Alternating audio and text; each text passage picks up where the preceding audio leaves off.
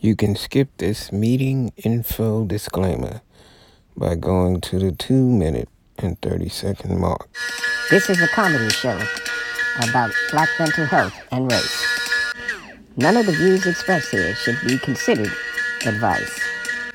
This is a content and trigger warning. Some audience members may find the show's content to be harmful and disturbing. Not as annoying as this fucking music. This comedy discusses issues that are adult in nature. You must be 18 Or older. to listen. The views expressed are independent of any podcast platforms or sponsors. Now that we've eliminated, exploited, or offended everyone in the known fucking universe, please enjoy the show. If you have an actual emergency, please dial 911. Peace. You have public access to listen to this Zoom meeting live. Friday nights after midnight, around 3 a.m., actually Saturday morning, which is 3 a.m., by dialing in at 646 876 9923.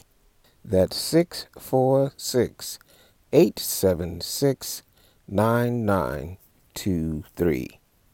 Welcome to Zoom. Enter your meeting ID followed by pound. Our meeting ID is 819 6724 8120. That's 819 6724 8120. Meeting ID.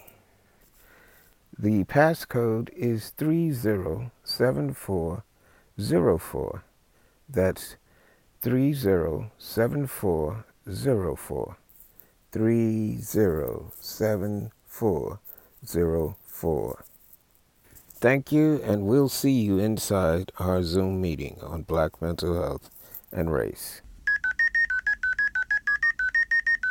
You are in the meeting now. You are the first participant.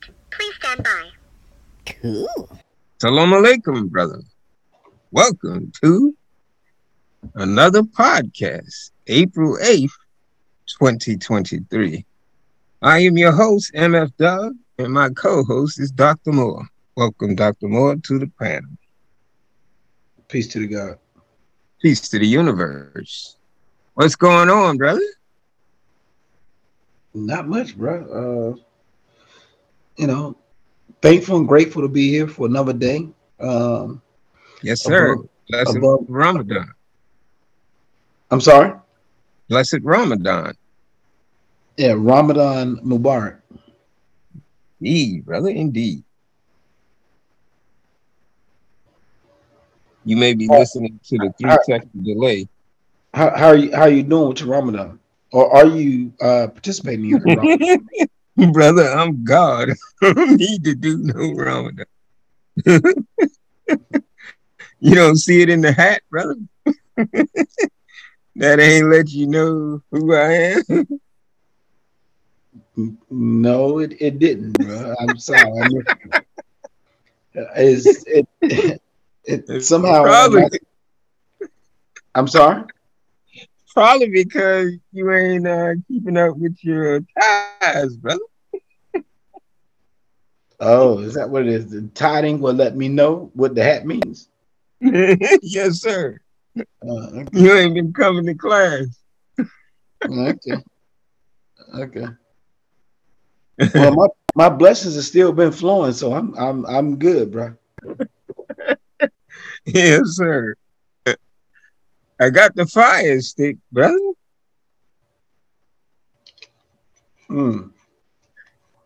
Now I'll be able to watch uh, Breaking Bad and all the other stuff. Mm.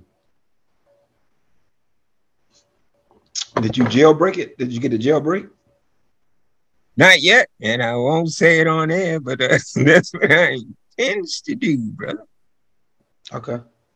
Why do they make it so easy? Is what scares me.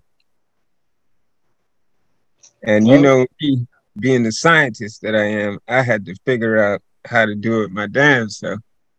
Why would I pay somebody 160 to do it for me when I can learn how to do it for self, brother? That is what we taught in the nation. I think uh, that's what the Chinese teach. And they said, why should this company, who has a copyright or a trademark, be allowed to manufacture things in my country and I not take that technology and build something for myself? Yeah, I used to believe in that type of stuff. Till the feds got me. Yeah, I used to believe in that, but I could tell you that uh, I just paid um, some um, yard people this morning to come mm. and cut my yard. Hmm. I could say, why pay them when I could do it myself? But Ooh, brother, I could tell you this. I felt extremely well Hmm. sleeping, sleeping while they were cutting my yard. feel And- good. And as they cut the front and back and Hmm. sides of my yard and trimmed, you know, the trees and picked up the sticks and leaves, bagged them up, I was extremely happy to pay them. That's what uh, uh, Elijah Muhammad said. You got to work um, smarter, not harder. Yeah, so I I appreciated the time Hmm. that I was able to get some good sleep Hmm. while they were doing what they were doing. And I was able to wake up after they were done, pay them, and feel good about being able to now go out and do the work that I wanted to do. Hmm. That's called uh, reallocating resources, brother. Yeah, yeah, bro. It's, it's called delegating. Real, you real. That's the word I'm looking for. Delegating. I couldn't think of it. yeah, real, real leaders know how to delegate. Hmm. Because you can't take over the world, brother, if you are the only one at the wheel. Yeah. So, I mean, I could sit here and try to figure out, you know, X, Y, and Z and how to do this and how to do that. And why should I pay somebody when I can do it myself? I mean, yeah, I, I, I could do that. But the time that I'm going to spend doing that, Mm-hmm. I feel is a waste of time. Hmm. I, I feel like I have spent enough time trying to become a doctor, trying to become a licensed therapist, that I don't want. I, I've, I've utilized my time wisely, in my opinion, to Mhm. do what I need it to do. That I don't want to utilize my time, utilize the rest of my time doing stuff that I could pay other people to do, or doing stuff that I could delegate to be done. Right. So I don't. It, there's nothing about me that makes me feel um worthy or makes me feel more valuable or validated by doing yard work or doing menial tasks that makes me feel more like a person because I'm doing those things. Those things I don't really care to do um, at this point in this stage in my life. You know, there's I want to spend my time doing other things. I'd rather spend my time reading, writing. You know, I, I mean, that's me. I'm not knocking anybody else, but for me, I'd rather spend my my time doing other things that I can enjoy, as opposed to things that I I, don't see the value in it for me at this point. But I can understand other people that do. Indeed. I'm just a, a curious chap, but I, I totally agree. If we are going to um, make things happen, I, I think one of the biggest mistakes I made in life, um, I've made many, but one of the biggest mistakes I made was not being able to delegate. I felt that um, people were incompetent, people were slow, people were inefficient. So I would do all the work. I would be the law firm until four or five in the morning, and I would get the work done. And I wouldn't make other people feel bad. It was just the, the way my father had taught me. And um, he never became rich. He did buy his own house. A lot of his time was spent in highly stressful situations. When you delegate things to other people, it frees up your time. It frees you from stress. I think you just demonstrated or articulated how stress free it was to pay somebody to do it than to go through it. And then you could actually do things that you needed to work on, things that you've been putting off. Um, you're listening to Black Mental Health and Race. Um, yeah, but but now not only was I able to then do what I needed to do as relates to work, but I was also able to then take my wife to dinner and a concert. hmm. Right.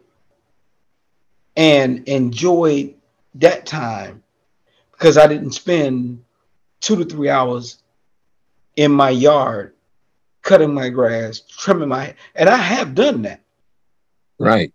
You Right. told me several times. Yeah. So I, I I've spent, you know, two, three hours, you know, but I'd rather not when I have other resources to do that. Hmm. And what I know is the dysfunction in feeling like I'm the only person that can do this job this way. It's, it's interesting because uh, um, I, I was watching a couple of reels, um, and there's some funny reels that, that are going about where the wife is saying, I need help at home, right? And she's telling this to her husband, and she's telling this to her kids. But every time they pitch in to help, she's she starts to tell them, No, you, you're doing this wrong. This is not how you do it. You're doing this wrong. This is not how you do it. What's funny about that is, you know, uh, uh, my wife is very much like that. You know, she thinks that there's one way to wash clothes. There's one way to wash dishes.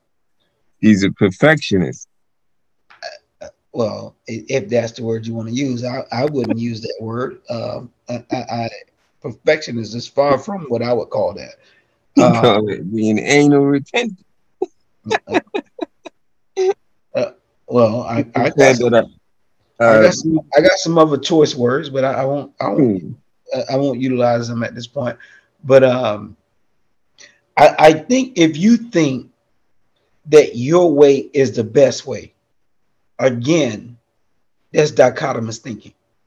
hmm, That there's only one way to do this. I, I, I think what's foolish about that is I understand that you think the way that you make up the bed is the right way and the only way to make up the bed. Right? That's Mhm. one way of thinking, but it's foolish to think that your way of making up the bed is the only way to make up the bed. Hmm. Right? The way that you fold clothes is the only way to fold clothes. The Hmm. way that you wash clothes is the only way to wash clothes. Yes, You- sir. in, in situation in situations like that, you become your own worst enemy.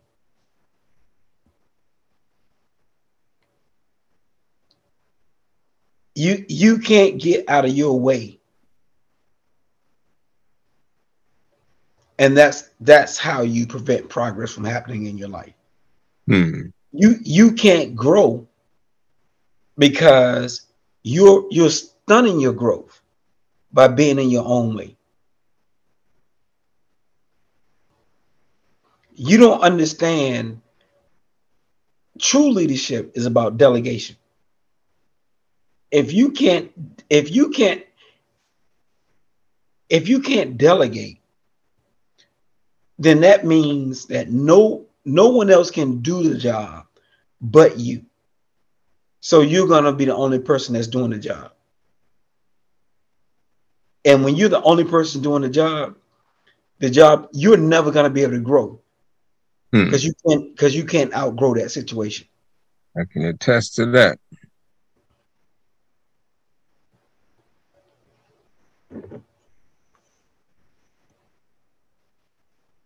Brother, we got um a lot of um kickback from um, Trump going to jail. Uh, did you feel emotionally satisfied? What I felt was, or what I thought about was you arguing, brother. you arguing that a president or past president couldn't be arrested. What's that, brother? so how do how do you feel now that he has been arrested and has been indicted? Didn't I tell you he was gonna come to New York like Mr. Royale with cheese? He was gonna be the Big Mac coming to conquer New York. He stayed in court, what, seven minutes? Well, I, you, you, said you said he was never going to get arrested. No, I said he wasn't going to jail. Remember that. Uh, going to jail, get arrested. You you were convinced, from what I remember, to this very day, that that that he, that he would that this would never happen. All this showed was people know how to waste your damn time, and it it really um leaves a bad taste in my mouth about politics. And uh, I know you're a big advocate for politics, but I think um, we need to um, have some substance behind it. And this, whatever was purpose supposed to serve, seem only to give him free publicity well, to make I, him feel more important than he actually. Well, I, I, I don't think that it served to give him free publicity because I think he gets free publicity regardless. I hmm. mean, mm. it, it, I mean, it could be gum on the ground that he steps on, and they'll call that news. I, I watched on um, on maybe three or four different news shows that showed his plane just sitting there. and that was a news story. There was there, there was nothing. I mean, he wasn't on the plane. The plane wasn't flying. The plane was just sitting there, and that and it was a news story. And that went on for hours. That went on for hours. The, the whole coverage went on for hours. It was like the whole day started early in the damn morning to late at night. And people were so happy. Think it, it was fool's gold because he didn't go to jail. He wasn't in a police precinct. He was in court, criminal court, but uh, court. He didn't have to come in in handcuffs. He didn't have to put on the orange jumpsuit. And I I watched this show on A and E called Jail, and those are people who are going to jail, brother.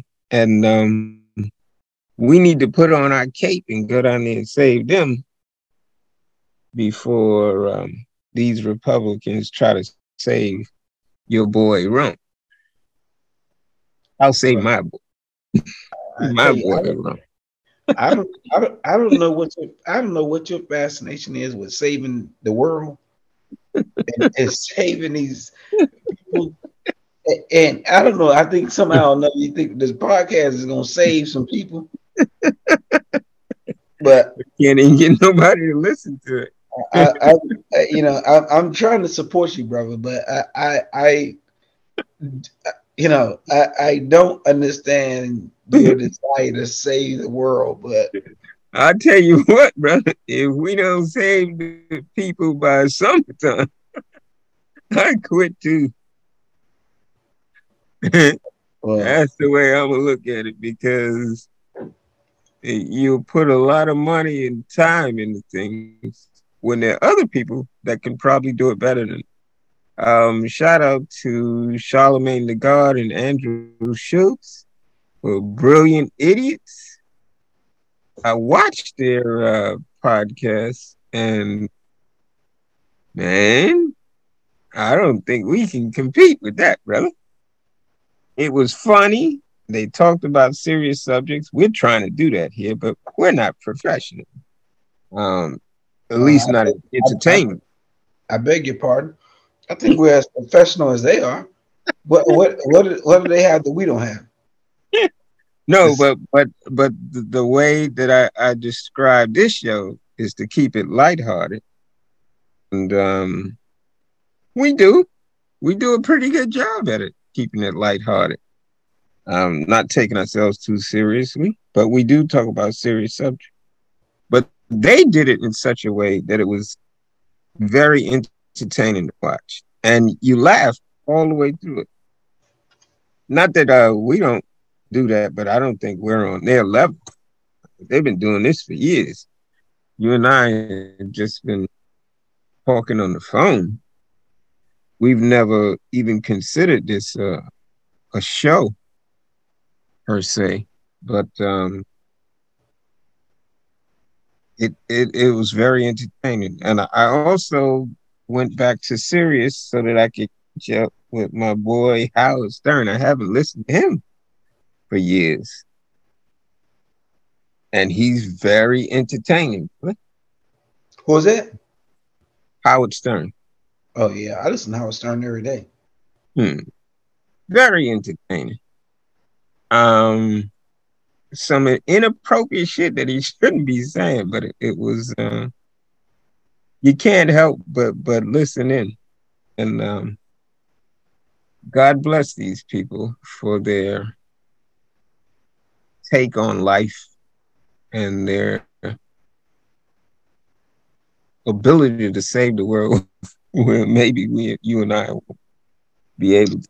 Not yeah, that that was your mission any anyway. It's just right. mine and and and, and I, I think that what would be a, a better approach and a better therapeutic approach for you is not to look at it as saving the world. I I think that that's a that is an approach for disappointment if you and I want to have a podcast that we just talk, right? About whatever we want to talk about. If people listen, join in, hear it, that's fine. But I think that's a better healing process than getting on the airwaves and hoping and praying that we're going to say something or do something that is going to spark the world. I think that that is a recipe for disaster. I think that if you and I want to have open dialogue conversation um, each week or um, um, whenever we can. And we offer that or present that um, as it is. I think that we open up the universe or the universe opens up to us to create an audience that will be receptive to that as opposed to trying to give people something that they don't want.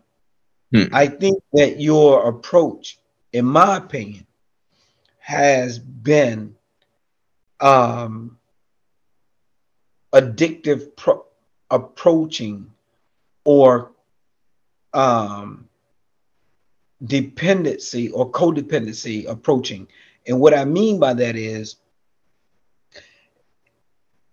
hypothetically, if there's a person that's on drugs, if there's a community that needs help, I feel like you're trying to give them something that they're not ready for. No addict is going to accept treatment before they're ready to receive it. Doesn't matter how much you're trying to give it to them. If they're not at that place in their life where they're ready to receive it, you are going to do more work than they're ever going to do. You're going to burn out faster than they're ever going to burn out because they're not in a place to receive what you're trying to give them.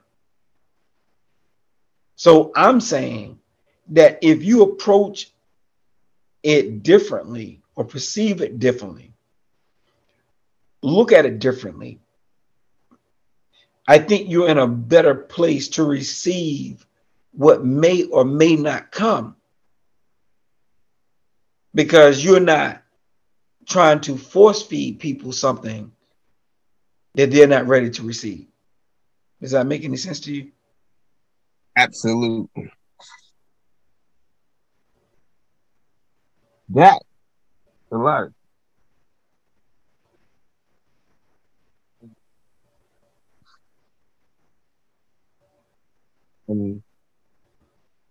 because uh, I do listen, listen to serious podcasts as well, and um, one of the things that they did say on the serious podcast was that um, if you're looking to um, entertain people, you have to give the people what they want. But as soon as you get serious or try to educate people, you will lose your audience. So I agree with you wholeheartedly. Um, I think um, we can do a reevaluation of what we do have and uh, move forward. But uh, like you said, I think uh, by the summer, I think we will have educated the people more than enough. We will have, we will have left a paper trail for when they are ready. Well, I'll say this. I don't know if that's the case. What I do know is that when the student is ready, the teacher hmm. will come. Yes, sir. yes, sir. Um, we come from um, a very serious time. Um, back in the 80s, although I still think it's a very serious time now, but um, as I got gotten older, the urgency to do it, the necessity to do it, is not there. Um, like tonight, one of the greatest joys that I have, one of the greatest coping me- mechanisms that I have for this um, nightmare that we live in terms of race. Um, that's that's like my escape. I can't I can't even cook for everybody else. Um, one of the other things I do is I draw. I can't draw for everybody else. Like if someone told me, "Can you draw my face?" I'm not good that way. What, what, I'm, I'm sorry. What was the first one? I'm cooking. Oh, cooking. Okay, gotcha. So if if you gave me a photo, left me to myself, I probably would still fuck it up. but if I just took and looked at a, a photo myself and just didn't have no incentive behind it, just me doing me, it would come out looking like the photo. It would be that detailed, not good. But if you ask me, seeing how how good I I am at uh, art and drawing, you would be like, "Hey, can you do that for me?" And I say, "Maybe, maybe, maybe, maybe." Um, but it never comes out right. Same thing with cooking. When I cook for myself, you see meals like I did tonight. And I did that in less than an hour because I don't even have access to the kitchen, which is why I cook so. Um, but people see it, they say, "Hey, can you do that for me?" But when I do it, the same thing that I made seems like the same ingredient. It don't come out right. So it is with um, life itself. Um, when I try to do something that I've learned that may be helpful to others, it don't come out right. But I know it works for me. So putting this out into the universe, something about what we say tonight should put a spark in you to do something for yourself. Even if you got a copy from somebody else to start, even if you have to steal something from somebody else to get where you're going. That's not illegal. Let's make a disclaimer on that. Certainly not illegal. But um, if any conversation that you have with anybody puts a spark in you, praise be to Allah. What are you sipping on tonight, brother, before we get into our conversation? Bro, we've been in this conversation for uh, over 30 minutes now. We just been jaw jacking, Charleston White said.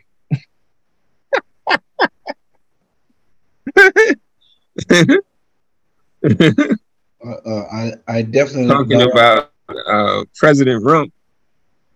yeah, you know that a family member down south, in the uh, and his name is Rump. I always found that name to be hilarious. Like, why do they call you Rump? and he's kept that name. You probably know him too. Yeah, uh, yeah, Eloise. I may know of him. Johnny's wife, um, brother. You know, Johnny, bro. Johnny's wife, bro. Johnny's wife. Well, he got uh, she got ten brothers. I was about to say. His twenty kids. God damn, God bless her. I was about to say, man. twenty his, kids. Man. His wife. His wife. I mean, they have like one of the biggest families and that they made they made make up that town, bro. Yes, sir. I think we all look like them in some type of way. They've been getting around. God bless them. oh, so um, we um are lighthearted tonight. Um, I did have to bring this up to you, brother. Um, here's a white woman, to get a name, but she got thrown out of the Senate. Almost got thrown out of the Senate. She stayed with the Senate. I think that was the Senate by one vote. But the two niggas that protested about Oh. gun laws, Watch, watch your mouth. Watch your mouth. watch your man. they got kicked out of the Senate, or what was that? The Senate or the House or whatever the fuck it was. The good old politics of America. So they asked the white lady, who was a politician as well, why do you think the two uh, black men got kicked out, but you you didn't? And she came right out and said it. April 8th, 2023. It's a difficult subject of race. And that is why we are here, brother. We um not in the entertainment business, but um the fact that these conversations still are relevant is disheartening. Not really. Not to me. Um, Your analysis, sir. I'm sorry. Your analysis. Well, let me just go back to the beginning. Uh, yes, sir. well, I, I, I don't know if I want to say the beginning, but you, um, prior to jumping in that conversation, previous conversation, you were talking about us having this conversation and hoping that uh, any listener or potential listener or creating a path that people may one day or that we created enough content that people may one day um, pick it up and benefit from it. I started off by saying that I want to be careful about the perspective that you may have about what we're doing in this podcast and what your intentions are of the podcast and what my intentions are of the podcast. Um, and I was saying that I want to be careful of you not becoming disheartening uh, based on your intentions of the podcast. I, I do think that um, hoping that someone will listen today, tomorrow, or later down the road and get something from the podcast, I think is kind of um, um, a setup for disappointment. I think that I'm sorry. And failure. Well, I don't want to say failure, but I, I- um, I want to say I, I'm I'm saying disappointment. Um, and and the reason why I'm saying I think it's a setup for disappointment, um, if that's your intention, because I think that whatever you're doing, um, probably should be more, um, for you and what you want out of it than trying to make it something for someone else who maybe doesn't want it. Right? Um, as a parent, as an older person, I'm I'm very mindful of the new generation and when and how I want to give them advice. Right? I kind of look at in the sense of um,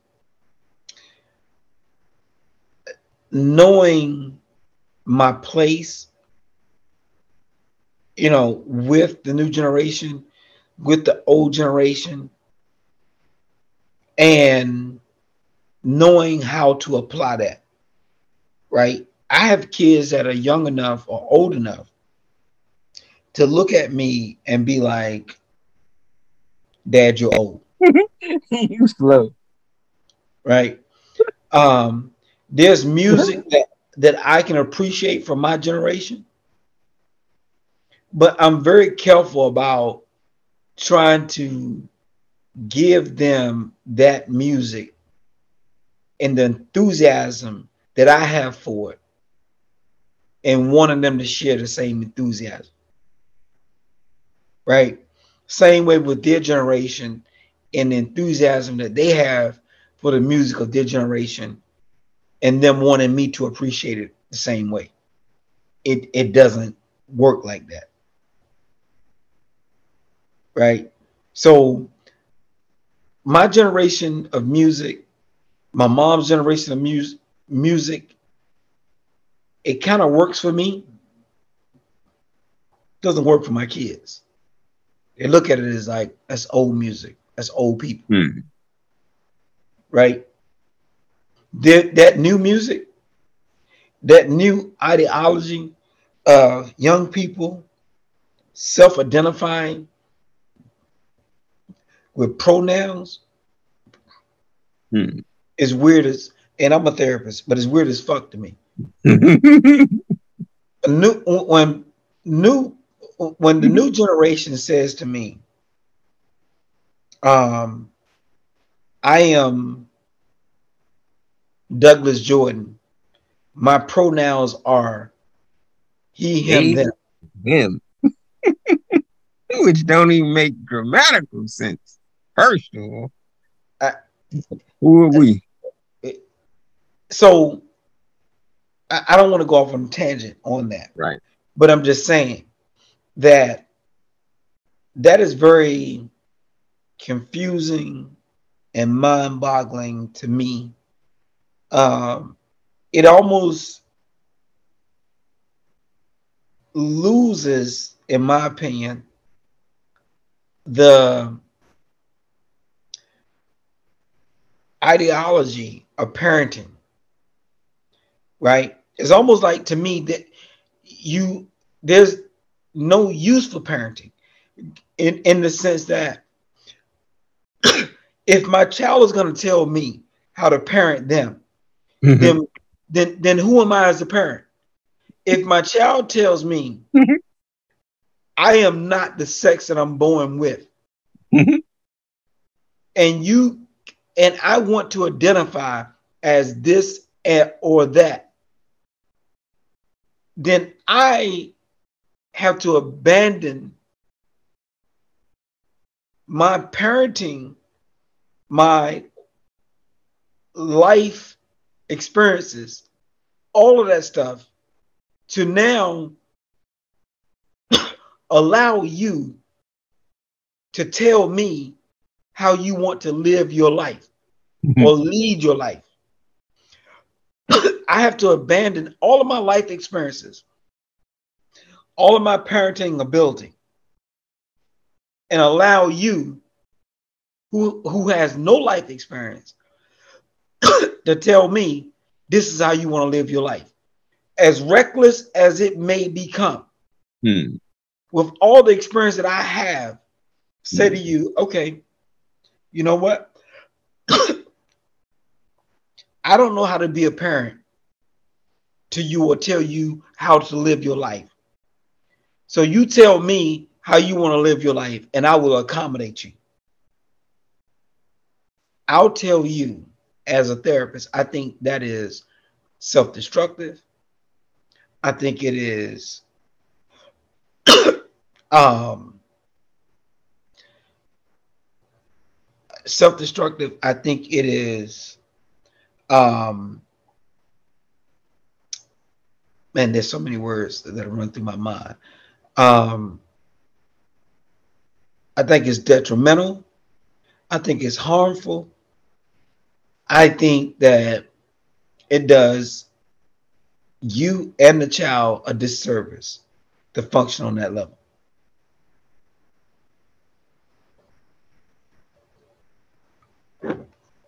And yet, it's part of the uh, DSM, now, right? No, that's not. Well, Listen that word. Did I get it right? DSM? Well, I, I, what do you mean that it's a part of DSM? Um, all of the um, gender politics is a part of the um, diagnostic statistical manual. Remember when it used to be, I don't know if you remember it, but um, it used to be um, gender dysphoria, but they removed that and now it's put into the manual as um, uh, no longer being a mental issue. Well, they would. Uh, and that's politics. That ain't even science that did that. Uh, I'm not. I, I'm not gonna say it's. I don't know if it's. I don't. I'm not gonna say it's politics. I don't know if it's politics. I don't know. I. I I'm definitely. I'm definitely not gonna say it's politics. Um, but I think that it is. There's a lot.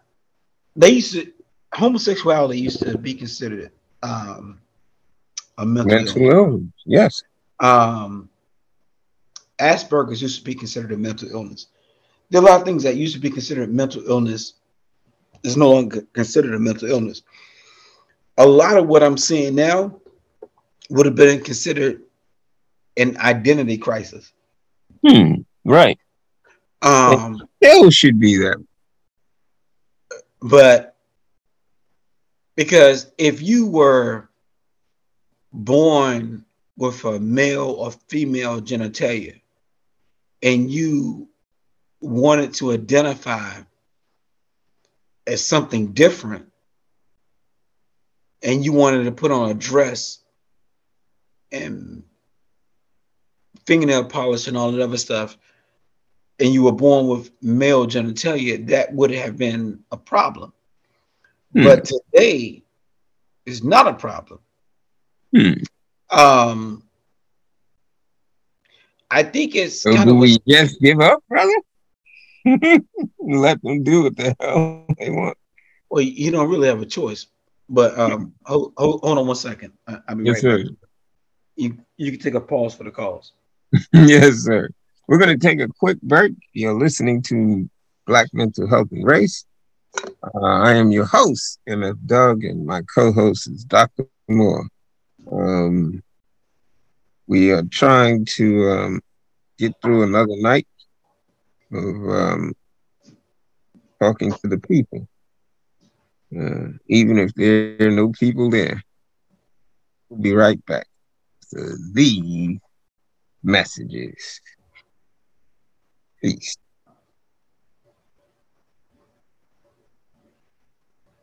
I need my, my ass down for a minute. And we are back. We are back. We are back. Um, welcome back, Dr. Moore. Peace to the peace to the universe. Peace to God. Um, we're having another conversation about um, how things go the more we try to explain how they go, the more, as Socrates says, we realize we don't know nothing.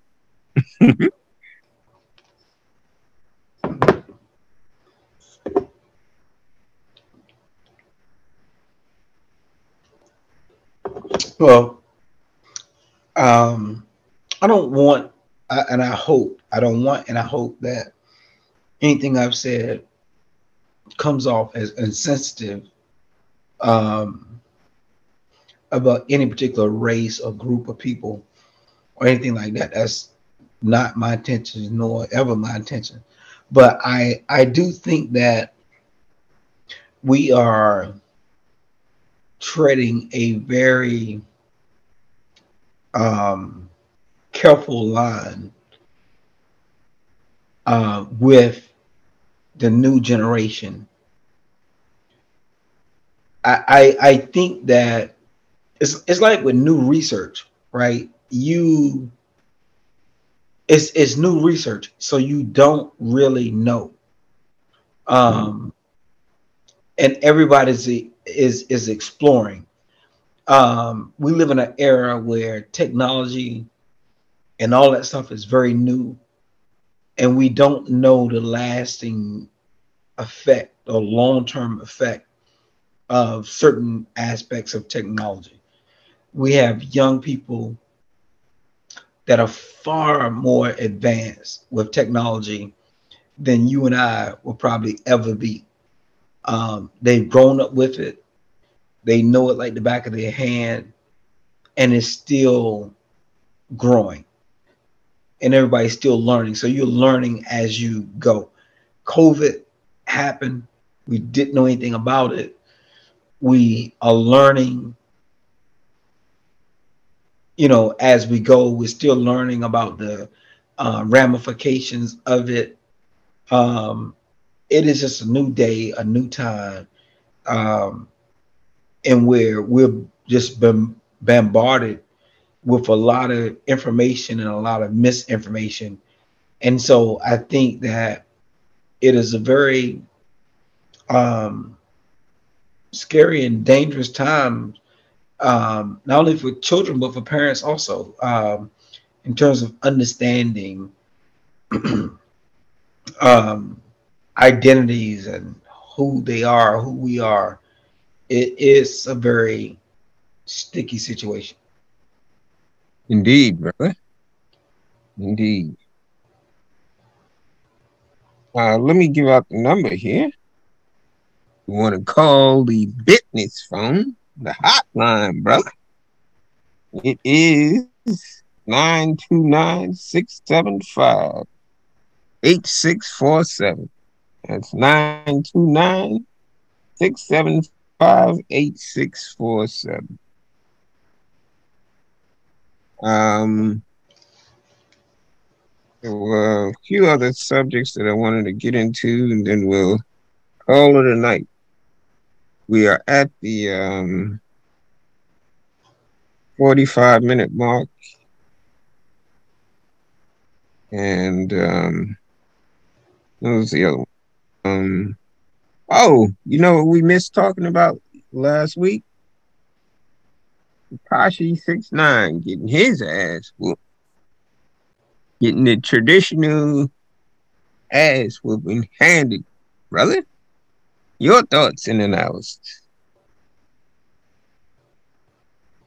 Uh, I don't have any thoughts or analysis. Uh, I, I hear, I hear a smirk from you, brother. You hiding something in that Johari window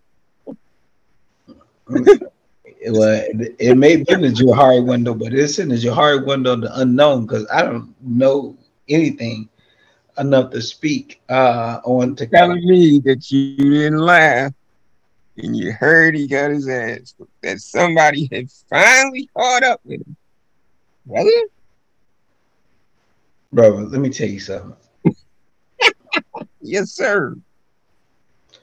I don't know nothing about no Tekashi six nine, um, except for what I've heard that he was a rapper that went to jail and snitched on everybody that he knew and got out of jail.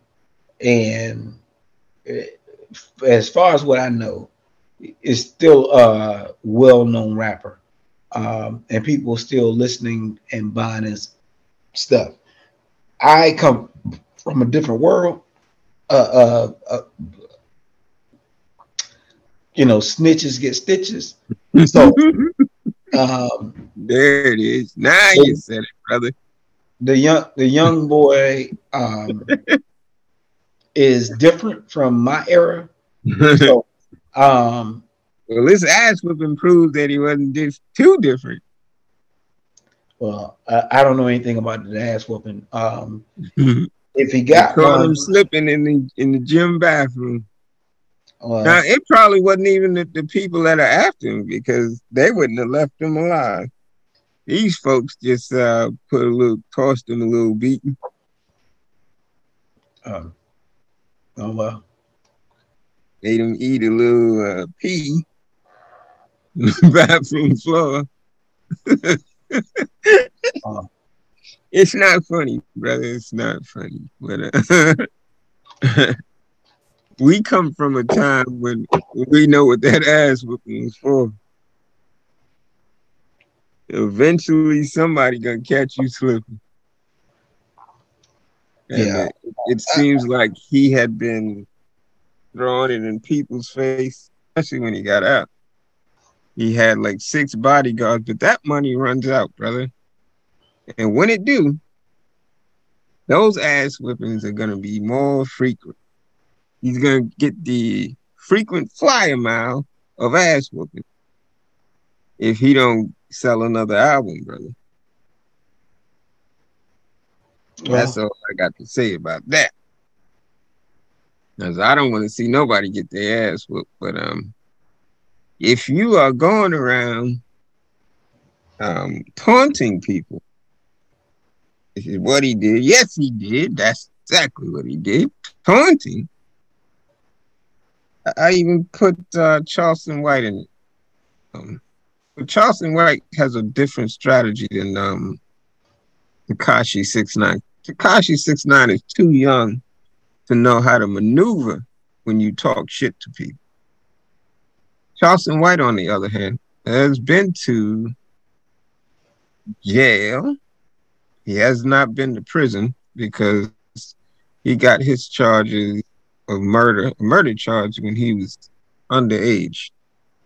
Speaking of underage, remind me to bring up the um, what happened in Orlando, Florida, because we last week we also talked about um, a certain type of white privilege to shooting, and then you mentioned um, what happens when it happens in the black community, and it did.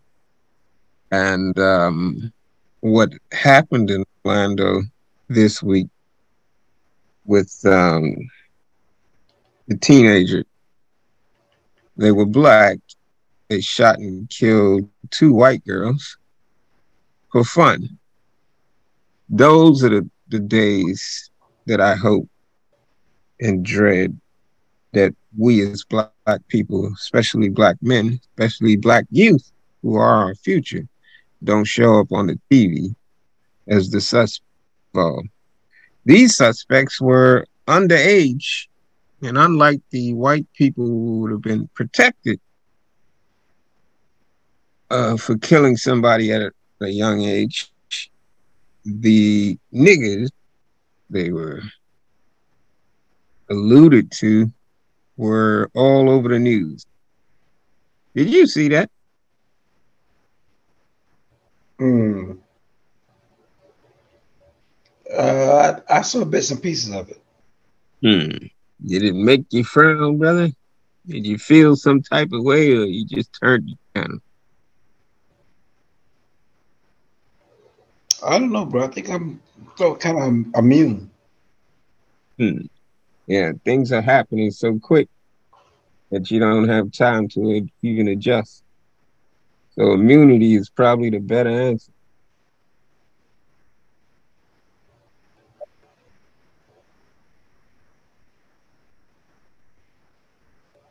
Oh, but my my last point about Tekashi Six Nine was that um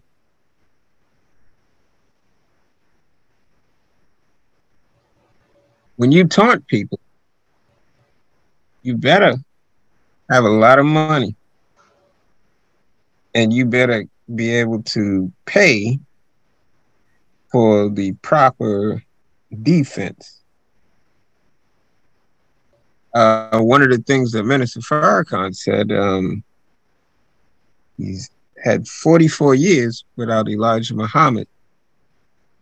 And he thanks Allah that um, in those 44 years, he's gotten away without in- incident. But he said that he would be remiss in his duties if he didn't mention the FOI, both male, female bodyguards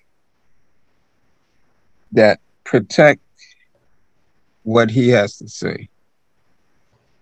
And um, I think that um, Tekashi Six Nine is in for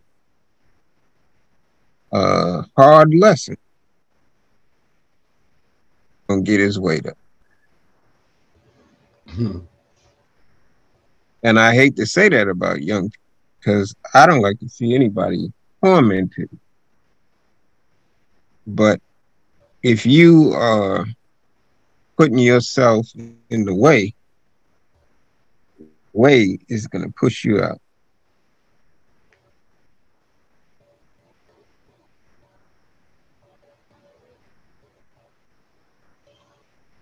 Well, again, I mean, I can't speak intelligent, intelligently about Tekashi Six Nine.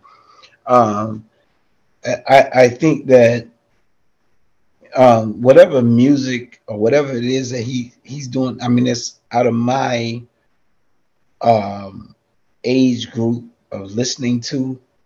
Um, so I don't follow, you know, him or whatever it is he's doing. I've heard things about him, but I think it's much to do about nothing in my world. So, hmm. um, if he got beat up, you know, so be it. Um, I think he creates the environment and atmosphere for that to happen to him. So it's par for the course for me. You know what it reminds me of, brother? When you see the fucking lion in the zoo behind the fucking uh, gate and you taunt him, you taunt him, you taunt, knowing that he can't touch you.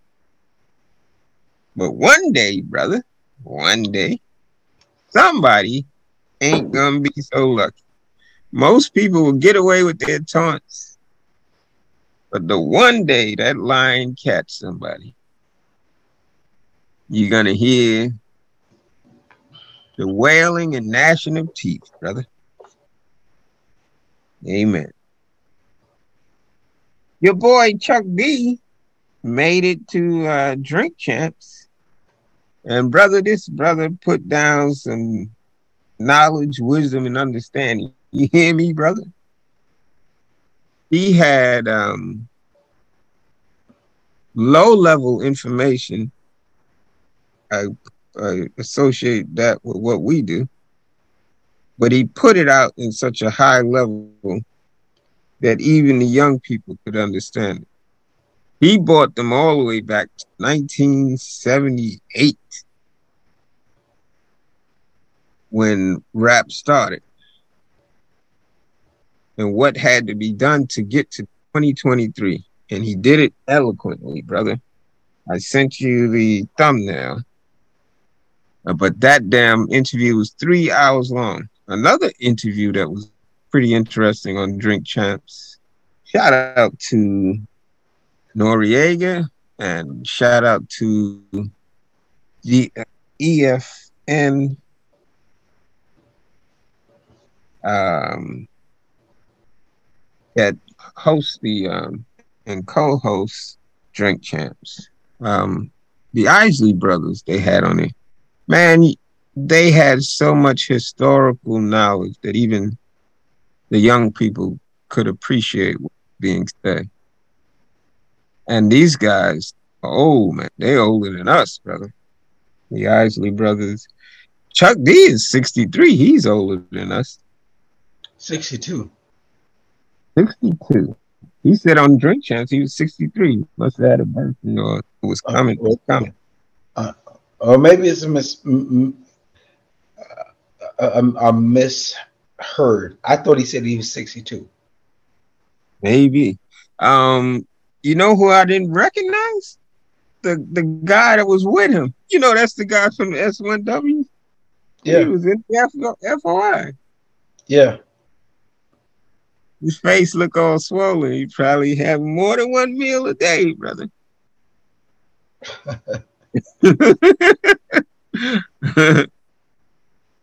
God bless him, brother. Yeah. Your thoughts on any of that? No, bro. I I, I watched uh, that. Um, I only watched an hour uh, of it um, when it came. Yeah, it was long, man. Okay, so you you probably have more insight than than I have. But I, It was I, so long, I fell asleep in the middle, but I woke up. It was still going. I was like, damn, and he's still teaching. okay, Very entertaining. okay, yeah. So I only, got a, a an, an hour of that interview. Mhm. Uh, interesting that um, it, it because when it comes on Drink Champs, you only get an hour of it. You don't you don't Right. get the whole show. Right. so it's kind of cut up in pieces. hmm Um, so I don't have the same appreciation that you probably have for it. Yes, sir. While while I do have a great appreciation for what I saw, I don't have the same appreciation probably that you have because if, if you saw the whole three hours, then that was I'm sure. Um, you get a lot of the context that was Right. missing in the hour. right, Right. right. And the, the hour that I saw was phenomenal, so I can imagine. It was. Yes, sir. That that brother had a lot of musical knowledge. That a um, lot of musical knowledge. Yeah, Oh absolutely. my God! And the Isley brothers was the same way. The way that they broke it down. Yeah. I'm like wow.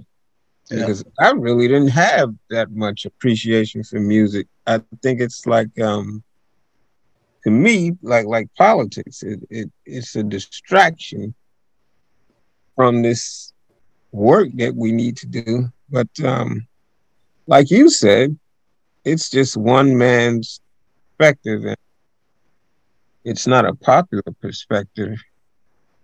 Um it's just um, me. And it's probably uh, more bending towards dichotomous thinking or pessimism than it is being um, open to a myriad of ways to reach the solution of uh, politics and race.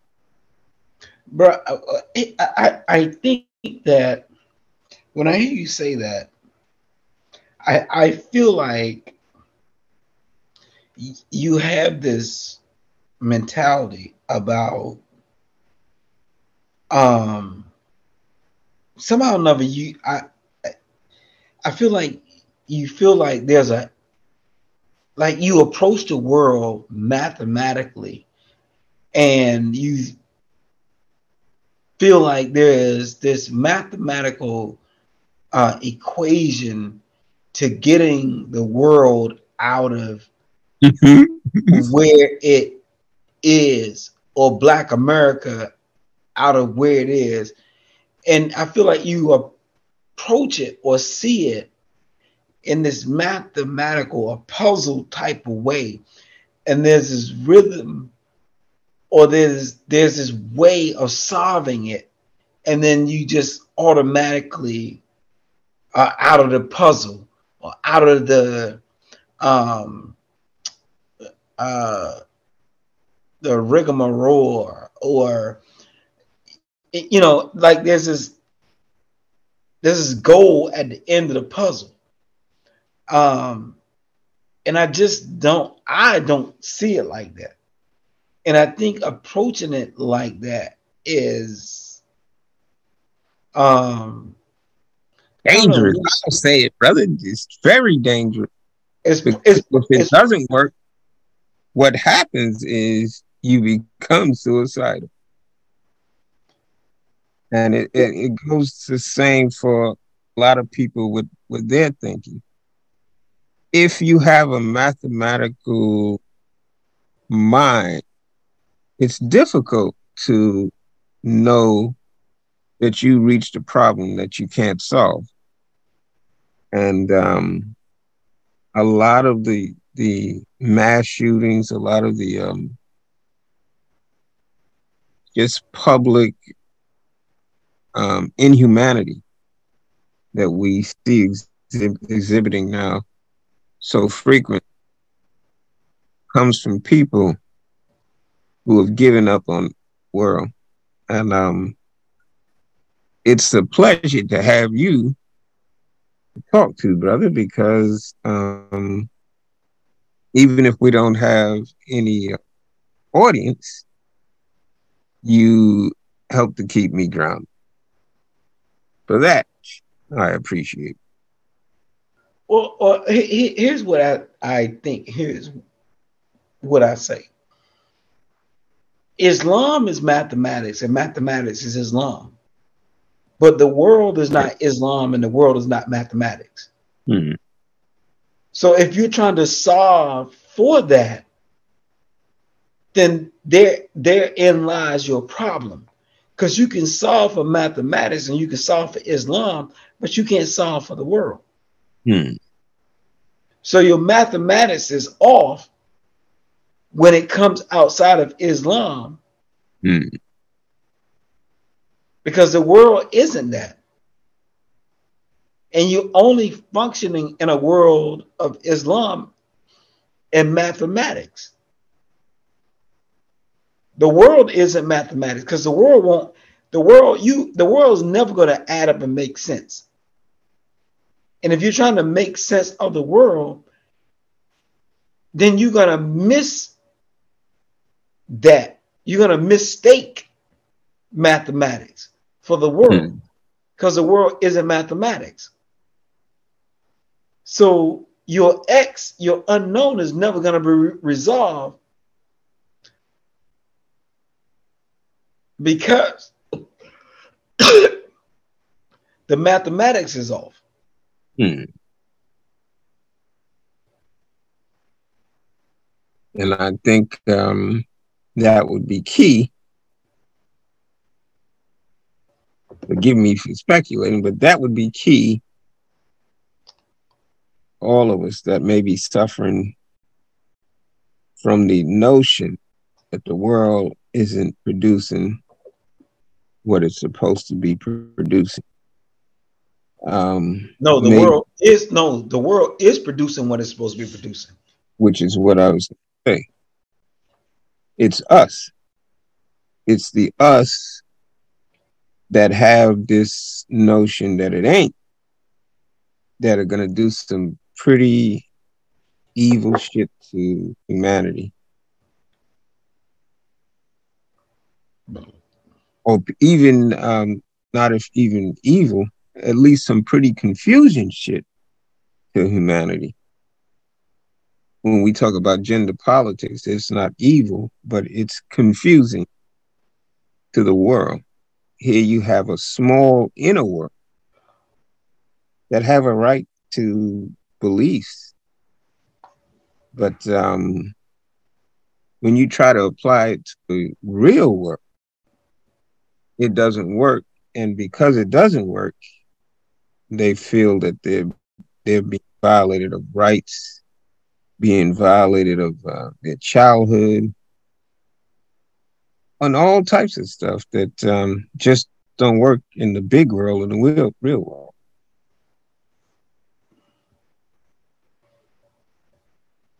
Well, I think it doesn't work depending on where you're trying to apply it right?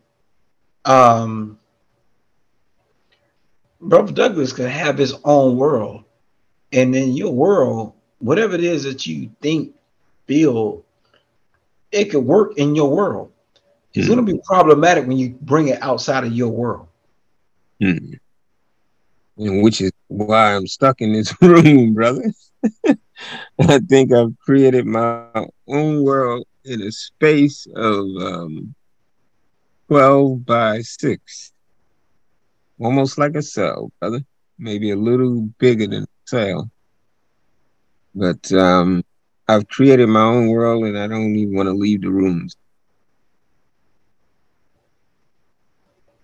And this is my platform to show that.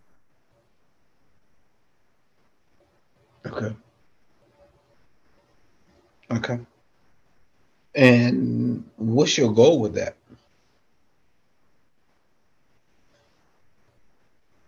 I stay to myself. I don't have to be accepted by society. I can wear my crown. I can be supreme God, Allah of infinity, number seven, brother. Without question. without um, interference or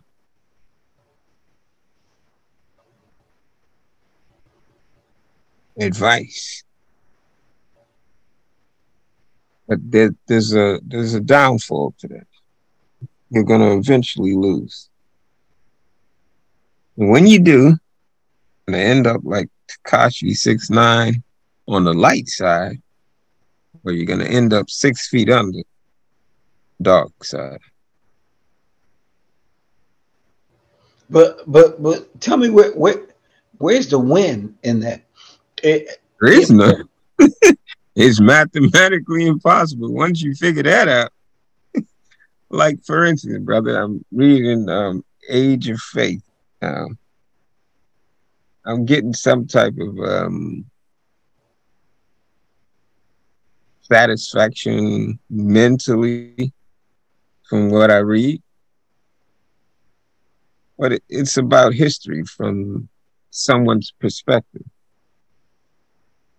But it, it answers a lot of questions like um, belief in religion at all, the belief in a Ramadan, the belief in a, a savior, the belief in um,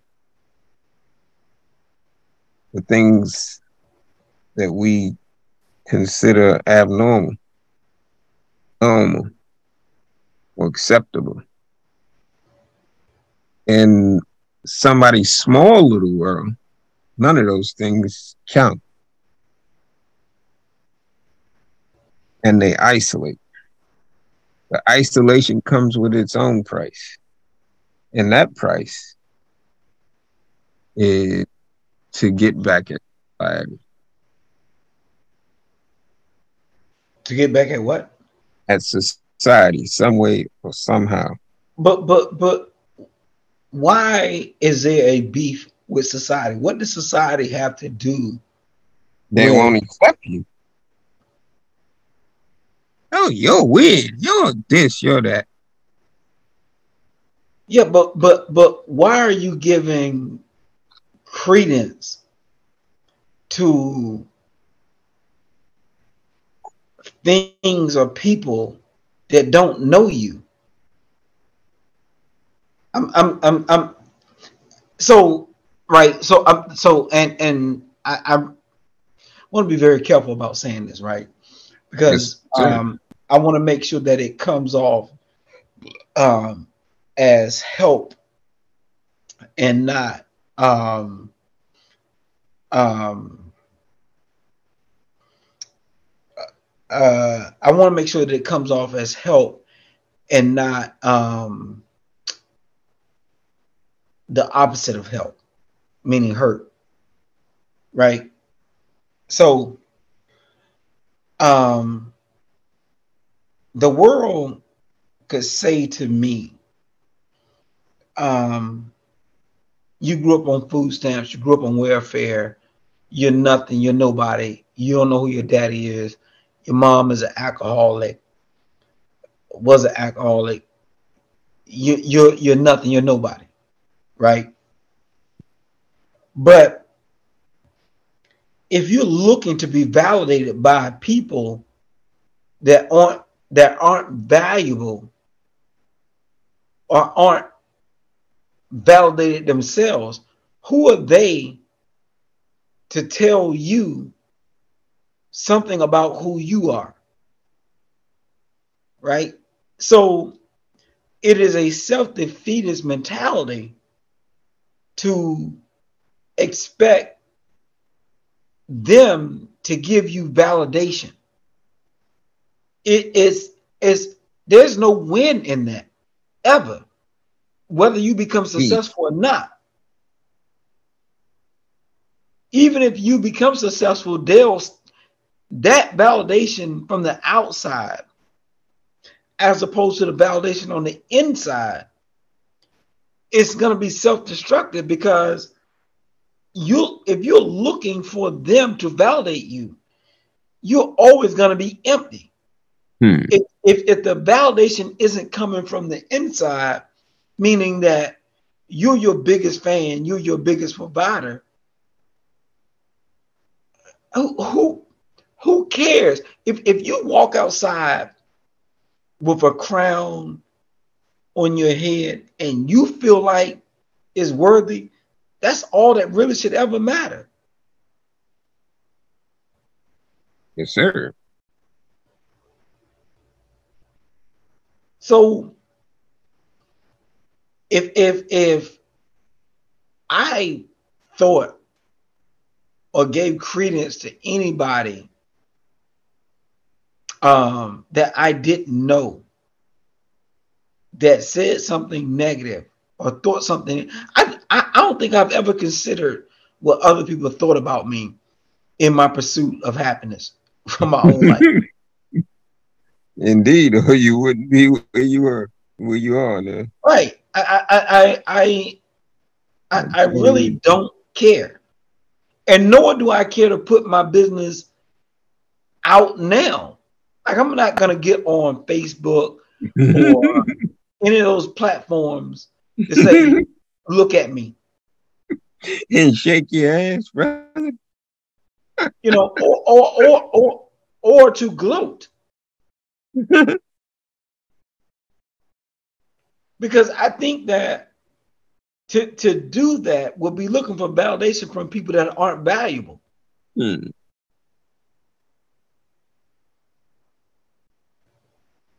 I don't, I don't I don't know where the win is, win is with that.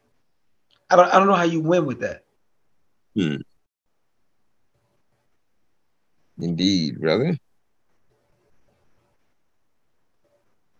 Well, let's see if we can wrap this up, brother. Yep. Take us home, Muhammad.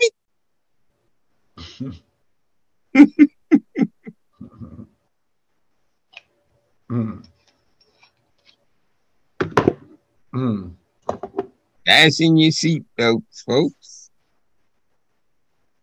We are in the hands of a capable pilot. Well, I don't know about that, bro, and I don't even know about that that saying. That's always problematic for me. Um, at the end of this podcast, when you say, you know, take us home, because I feel like that's a, a May not sell- home to go to, right?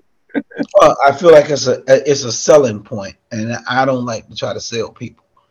Which is Uh, why we don't monetize this program. There will be no commercial brought to you by Nabisco, brother. Revolution without the telepath. Absolutely. but you know in in in conclusion i think that um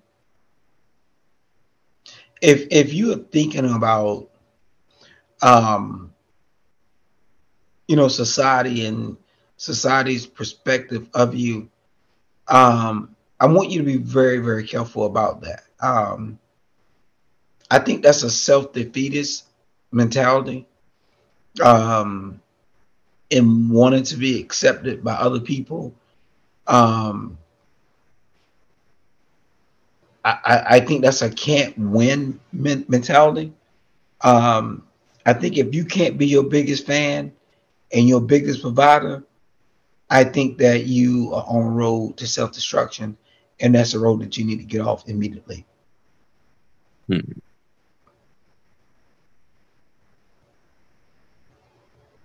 What's the other road? Well, the other road is you being your biggest fan and you being your biggest provider. You Hmm. you you rooting for yourself. It's- Nobody else is. you, you at the end of the day, you don't need anybody else. If somebody else is there, that's great. But you're the person that need to show up for yourself every day. Hmm. But if you're trying to show up for other people, it's gonna be problematic. You you you you're not gonna be motivated to show up for other people every day. But you can be motivated to show up for yourself. Yes, sir. So if you're looking for acceptance for, for other people every day, people can't show up for themselves every day. Hmm.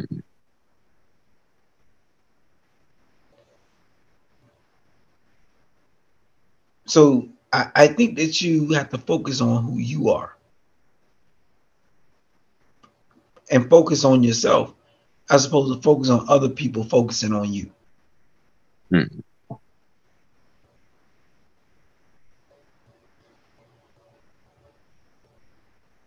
And on that note, brother, we'll say peace to the universe. Peace to the God. Orlan, brother, Orlan.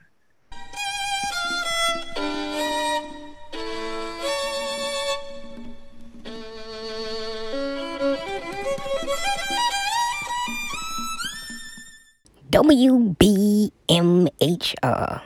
will be on spring break for 30 days. We'll be back, just as sure as the sun will shine. Or will it?